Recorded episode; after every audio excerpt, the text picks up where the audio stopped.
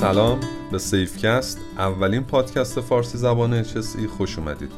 من رضا عرب آمری و امروز می‌خوام در کنار مهمونمون خانم مهندس نادلی در مورد یک پارچگی سرمایه یا همون asset اینتگریتی حرف بزنم. شاید توی الزاماتی مثل HSCMS به موضوعات یک پارچگی سرمایه برخورده باشید و توی استانداردهای مثل PSM هم در مورد شنیده باشید. ولی با توجه به اینکه موضوع اسمش سنگینه محتواش هم یکم سنگینه احتمالا یکم دچار سردرگمی شدید. امروز سعی می‌کنیم با تعریف درست یک پارچگی سرمایه شما رو با ابعاد مختلفش و کاربردش توی محیط کار آشنا کنیم. پس اگه آماده اید این اپیزود رو با عنوان یک پارچگی سرمایه شروع کنیم.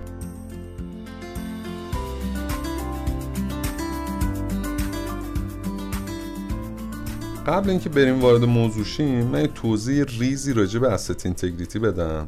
ببینید خب وقتی عبارت اسست رو یه جا مطرح می‌کنیم بعضی ها ترجمهش می‌کنن سرمایه بعضی هم ترجمهش می‌کنن دارایی. ترجمه های مختلفی رو بهش نسبت میدن.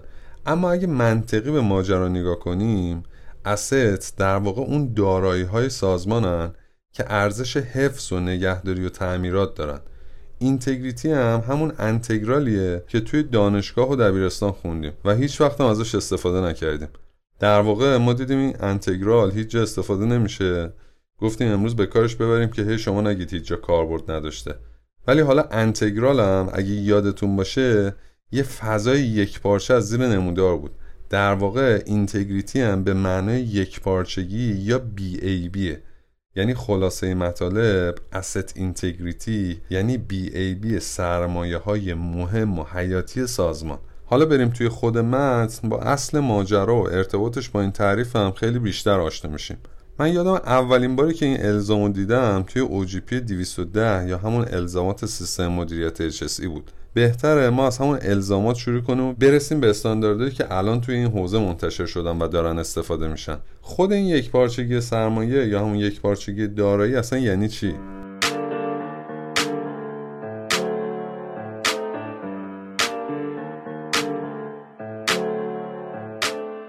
برای ورود به بحث دلم می‌خواد از همون مدل HSCMSی که شما الان بهش اشاره کردین شروع کنم. توی این مدل یک بارچگی سرمایه یعنی که می‌خوایم تجهیزات رو از زمان طراحی، خرید، عملیات و تعمیر و نگهداری تا اتمام دوره مصرفش سرپا نگه داریم. و در این بین اتفاق ناگواری هم برای کارکنان، سیستم ها و تجهیزات مجاور یا مرتبط و طبیعتا محیط زیست به دلیل خرابی های برنامه ریزی نشده نیفته. یعنی چی؟ یعنی تجهیز درست کار کنه عمر بیشتری داشته باشه هزینه های تعمیر و نگهداریش معقول باشه توقف تولید یا ارائه خدمت نداشته باشیم ناقافل خراب نشه از ناحیه خرابی تجهیزم به محیط زیست و افراد آسیبی نرسه. البته تا یادم نرفته بگم که تجهیزات واکنش در شرایط اضطراری هم جزی از این تجهیزاتن پس کلمه یکپارچه دامنش برمیگرده به کل دوره عمر تجهیزات. یعنی از مرحله خلقش رو کاغذ تا آخر زمان کارش. یعنی میشه گفت با یه جور سیستم مدیریتی طرفیم دیگه. بله دقیقا همینه. بهش مدیریت یکپارچگی سرمایه میگن.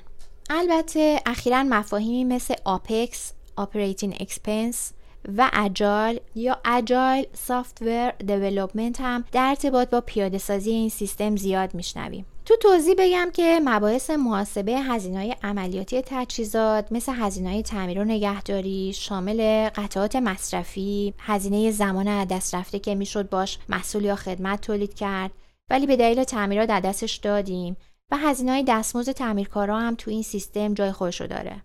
این قسمت OPEX یا Operating Expense بود. و صد البته که تا نرم افزارهای مناسبی هم در اختیار نداشته باشیم به طور دستی نمی‌تونیم با رویکرد مبتنی به ریسک دست به تعمیرات بزنیم. این نرم افزارها رو شرکت های نرم افزاری با تشکیل گروه های چند تخصصی و همکاری مشتریاشون توسعه میدن تا در کوتاهترین زمان تغییراتی رو تو نرم افزار برای پاسخ به تغییرات محیطی ایجاد بکنن و در قالب نرم افزار الزامات و solution های مربوطه رو برای استفاده راحتتر کاربر رو بگنجونن. البته می‌دونیم وقتی قالبی رو برای نرم افزار ایجاد می‌کنیم دیگه امکان انجام کار به یه روش دیگه برای کاربر وجود نداره و باید روی همون خط حرکت بکنه. این هم تعریف Agile Software Development بود. خب خیلی خوب بود. ببینم این مدیریت یکپارچگی سرمایه حالا من دیگه از این به بعد از یکپارچگی سرمایه استفاده می‌کنم دیگه عبارت دارایی رو استفاده نمی‌کنم. این عبارت مدیریت یک پارچگی سرمایه کجاها بیشتر کاربرد داره؟ چون من جای مختلف اسمشو میشنوم.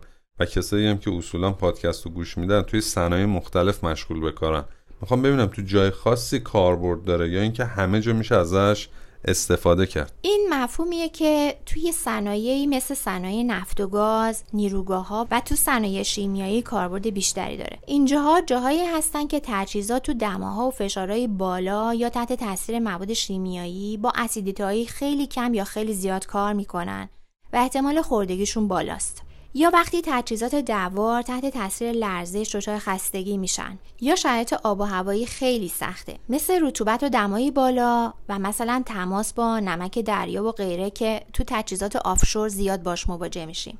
حالا اجرای این سیستم چه فایده ای داره؟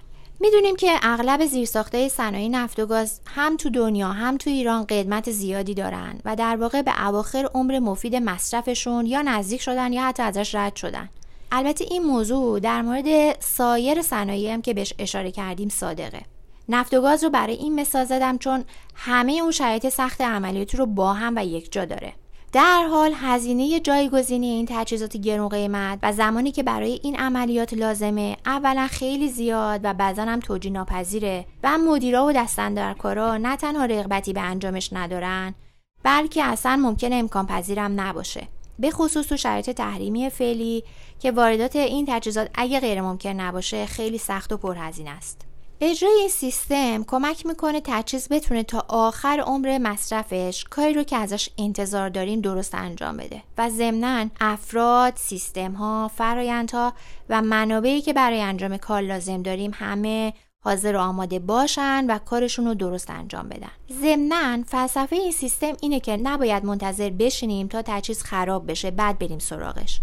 چرا که اینطوری تو بلند مدت هزینه زیادی رو صرف می‌کنیم و به افرادی پاداش میدیم که می‌تونن اینجور موقع ها سریعتر واکنش نشون بدن و خرابی رو رفع رجوع کنن. ته کار این میشه که همش دنبال واکنش هستیم تا کنش یا اقدام قبل از وقوع. و بعضی وقتا همین دست رو دست گذاشتنا می‌تونه خیلی گرون تموم بشه و مثلا یا تجهیز رو کلا از دست بدیم یا اینکه حوادث انسانی یا محیط زیستی جبران ناپذیری پیش بیاد. خب فکر کنم الان دیگه با هدف و فواید این سیستم آشنا شدیم. شاید بعد نباشه یکم بیشتر راجع به پیاده سازیش توی محیط کار صحبت کنیم. توی سیستم های یک پارچگی سرمایه به دسته های مختلفی از تجهیزات اشاره می‌کنیم. یا بهتر بگم تجهیزات رو توی دسته های مختلفی تقسیم بندی می‌کنیم. مثل تجهیزات ایستا، تجهیزات دوار، تجهیزات برقی، سیستم های کنترل ابزار دقیق، سازه ها، خطوط لوله و چاه ها به ویژه توی حوزه نفت و گاز. تجهیزات تخلیه اضطراری و امداد نجات. این دستبندی در واقع دستبندی اصلیه که ما می‌تونیم توی تقسیم بندی تجهیزات ازش استفاده کنیم. بعد از دسته‌بندی باید ببینیم که توی صنعت ما کدوم یکی از این دسته ها موجوده و بعد لیست تجهیزاتی رو که مهمن رو از توشون در بیاریم. خب حالا میشه یکم راجع به همین موضوع criticality یکم توضیح بدید. criticality یعنی مهم یعنی بحرانی یعنی high risk. یعنی ببینیم خرابی تجهیز چه تبعاتی داره که مثل همیشه از دو منظر احتمال و شدت پیامد خرابی بررسی میشه. یعنی اولا تکرار خرابی ها چقدره. که با توجه به مشخصات اولیه تجهیز عمرش شرایط محیطی یا جوی عملیات سوابق تست و بازرسی و پایش تجهیز و سوابق خرابی های گذشته تعیین میشه. و اگه خراب بشه چه خسارت هایی به بار میاره؟ مثل خسارت های مالی یا جانی توقف تولید یا ارائه خدمت یا لطمه دیدن اعتبار سازمان. من یادم یه مقاله میخوندم توش criticality رو توی سه تا حوزه مطرح کرده بود. یه دسته از سرمایه های critical رو اونایی تعریف کرده بود که توقفشون باعث توقف تولید میشه. یا بهتر بگم خرابی یا توقفشون باعث توقف تولید می‌شدن. یه دسته اونا بودن که خرابی یا توقفشون باعث major incident ها یا رویدادهای عمده می‌شد توی مجموعه. و دسته آخرم اونایی بودن که تجهیزات مورد استفاده توی شرایط استری بودن. کلا وقتی می‌خواستیم ارزیابی کریتیکالیتی انجام بدیم باید می‌دیدیم که یه وسیله یا سرمایه توی این سه تا دسته قرار داره یا نه. اگه قرار داشت اصولا میافتاد توی دستبندی های مهم ما.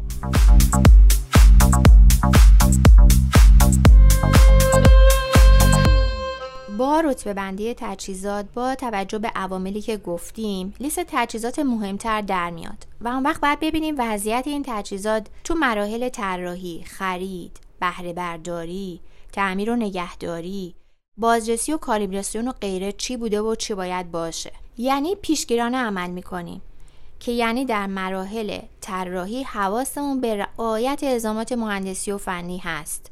و تاییده های لازم و برای طراحی تجهیز مطابق استانداردها می‌گیریم. و احیانا اگه استانداردها تو مواردی مثل تحریم به خوبی رعایت نمیشن حتما تو سوابق طراحی ذکر می‌کنیم تا بعدا بشه بهش مراجعه کرد و حواسمون بیشتر جمع باشه که فلان تجهیز استاندارد طراحی پایینتری نسبت به نرم داره.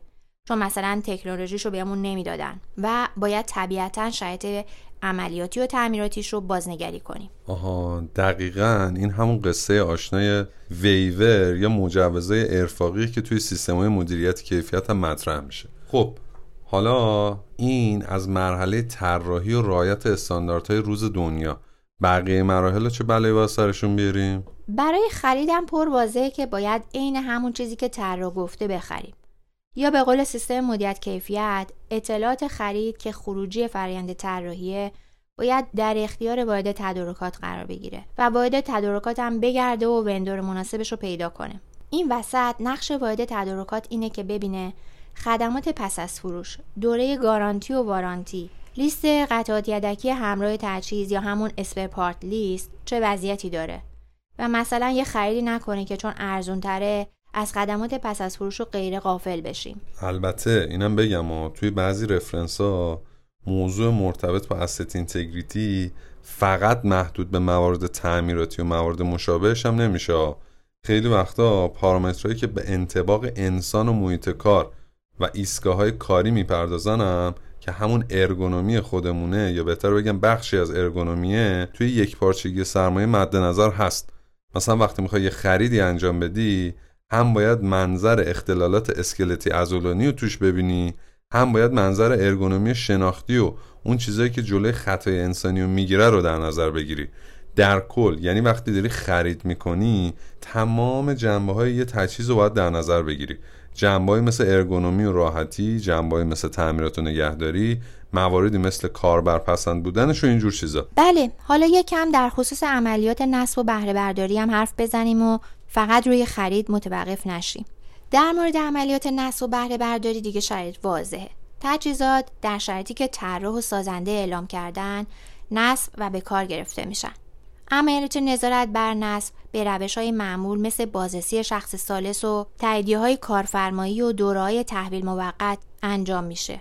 و در زمان بهره برداری هم لاکشیت های عملیاتی باید به طور منظم تکمیل بشه تا مطمئن بشیم به تجهیز فشار اضافی وارد نمی کنیم یا در شرایط غیر استاندارد کار نمی‌کنه. خب با این توضیحاتی که شما دادی من فکر کنم اصل قصه یک پارچگی سرمایه تو همون بخش تعمیرات و نگهداری و بازرسی و پایش تجهیزات دیگه درسته؟ کاملا درسته چون مواردی که تا الان راجع به صحبت کردیم تو مباحث مدیریت کیفیت هم زیاد راجع به صحبت میشه و اساسا سازمانی که مدیریت کیفیت پیاده کرده باشه این موارد تو روش های اجرایی و فرآیندهای خودش داره. نکته که باقی میمونه بحث برنامه های تعمیر و نگهداری و بازرسیه. برنامه های تعمیر و نگهداری و بازرسی در سیستم یک پارچگی سرمایه شامل موارد زیر میشه. استراتژی بازرسی مبتنی بر ریسک یا همون risk based inspection یعنی چی؟ یعنی برای تجهیزاتی که ریسک بیشتری به سازمان تحمیل می‌کنن روش و تناوب بازرسیمون رو باید تغییر بدیم.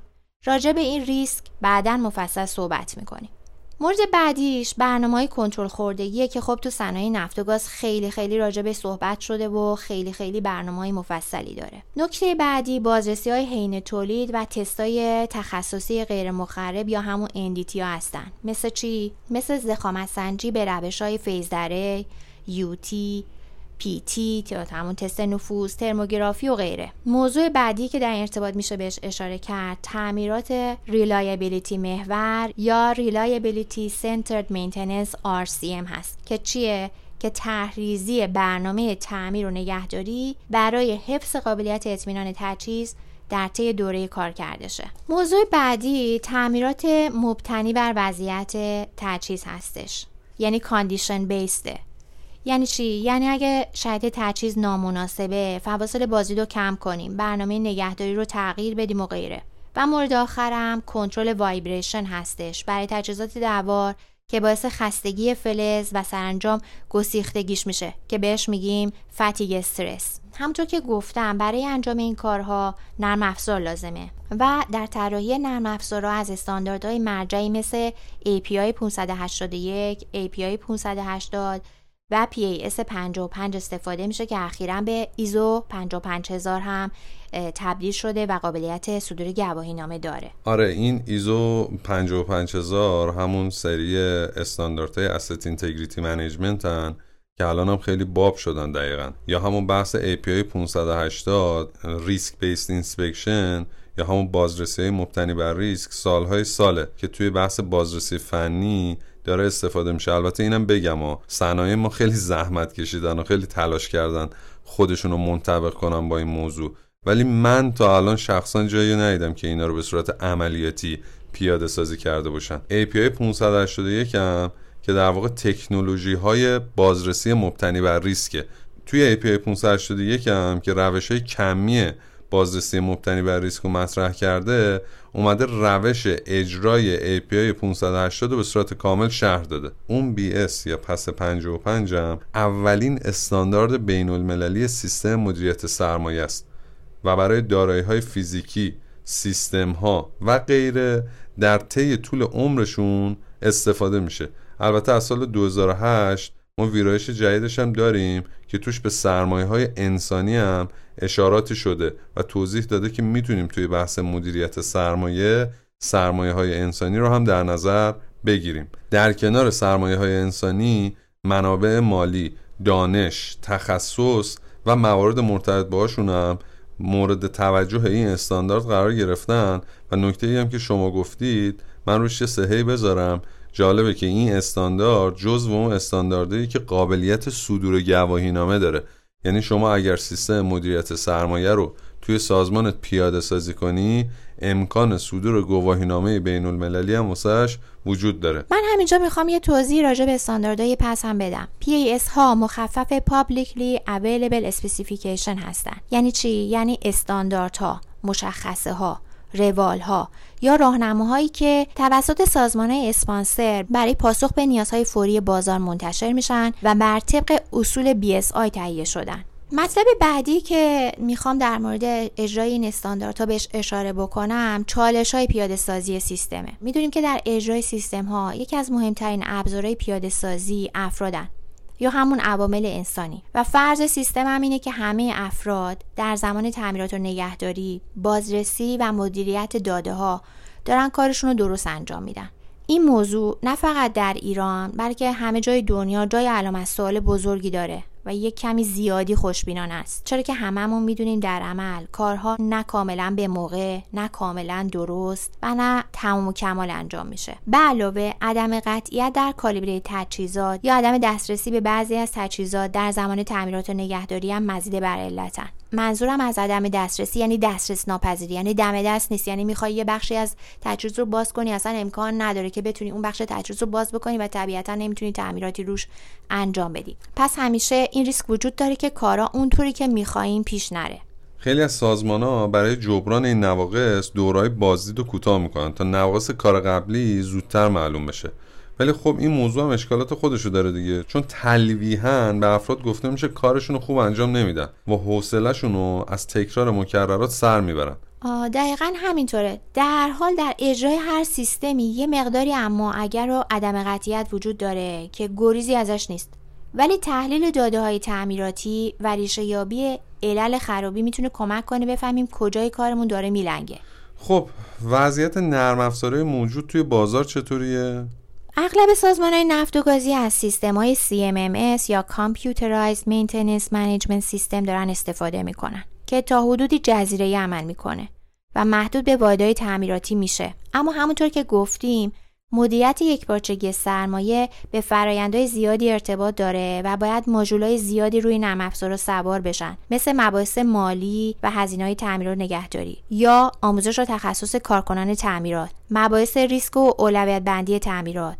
شاخصهای عملکرد مثل آماده بکاری و قابلیت اطمینان و موارد دیگه که همشون باید تو نرم افزار دیده بشن. در واقع میشه گفت که یه بخشی از رویکرد ERPه یه رشته تحصیلی هم واسه بحث مدیریت یک پارچگی سرمایه داریم درسته؟ البته تو ایران یه همچی رشته ای نداریم ولی بله یه همچی رشته ای در مقطع کارشناسی ارشد یا مستر دیگری هستش که اتفاقا تو حوزه کشورهای خلیج فارس و صنایع نفت و گاز خیلی هم خاطرخواه داره و سریعا کسایی که تو اون حوزه فارغ التحصیل شده باشن جذب بازار کار توی اینجور صنایع میشن جالبه بدونین که این سیستم مدیریت یکپارچگی سرمایه یه جایزه بین‌المللی هم داره که حالا سازمان های مختلف بر اساس سطح بلوغی که اجرا کردن و اون پله های مختلفی رو که رفتن حالا در واقع اصول مختلفی داره اصل یک اصل دو و الاخر بر اساس سطح بلوغشون یه جایزه هم دریافت می‌کنم فکر می‌کنم تو ایران هم اگر خاطرم باشه یکی دو تا از پتروشیمیامون سطح بلوغای خوبی رو در این خصوص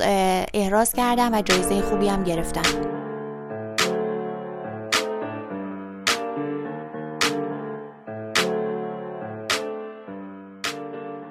خب اگه بخوایم یه جمعبندی بکنیم راجع به کار اولین کار اینه که یه فهرست از سرمایه هایی که سازمان داره رو باید تهیه کنیم. حالا کدوم سرمایه ها این دیگه بستگی به استانداردی داره که شما رو الزام به انجام این کار کرده.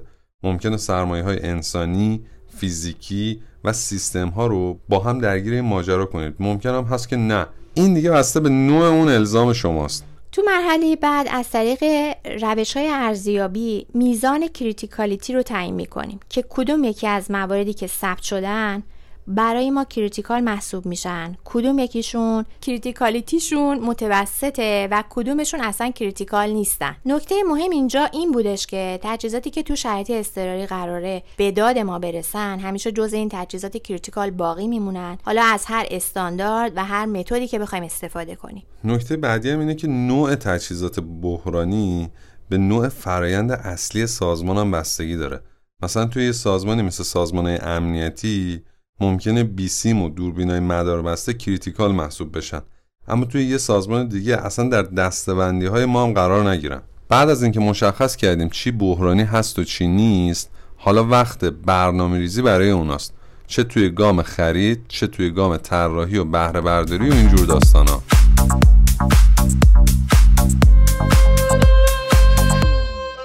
عنوان نکته آخرم یادمون باشه تمام این مراحل بعد طبق روالی که همیشه تو های مدیریتی داشتیم مدون بشن که بتونیم هر جا که لازم بود اقدام اصلاحی مورد نیاز رو برای هر قسمت از سیستم خودمون در نظر بگیریم. خب چیزی که شنیدید خلاصه بود از مفهوم و نحوه پیاده سازی موضوع اسست اینتگریتی یا یک پارچگی سرمایه توی سازمان. امیدوارم مطالبی که ارائه شد براتون مفید باشه. بازم بگم که برای حمایت از ما فیدبک های خودتون رو از کار ما توی پادگیرها و وبسایت ما به آدرس safecast.ir قرار بدید.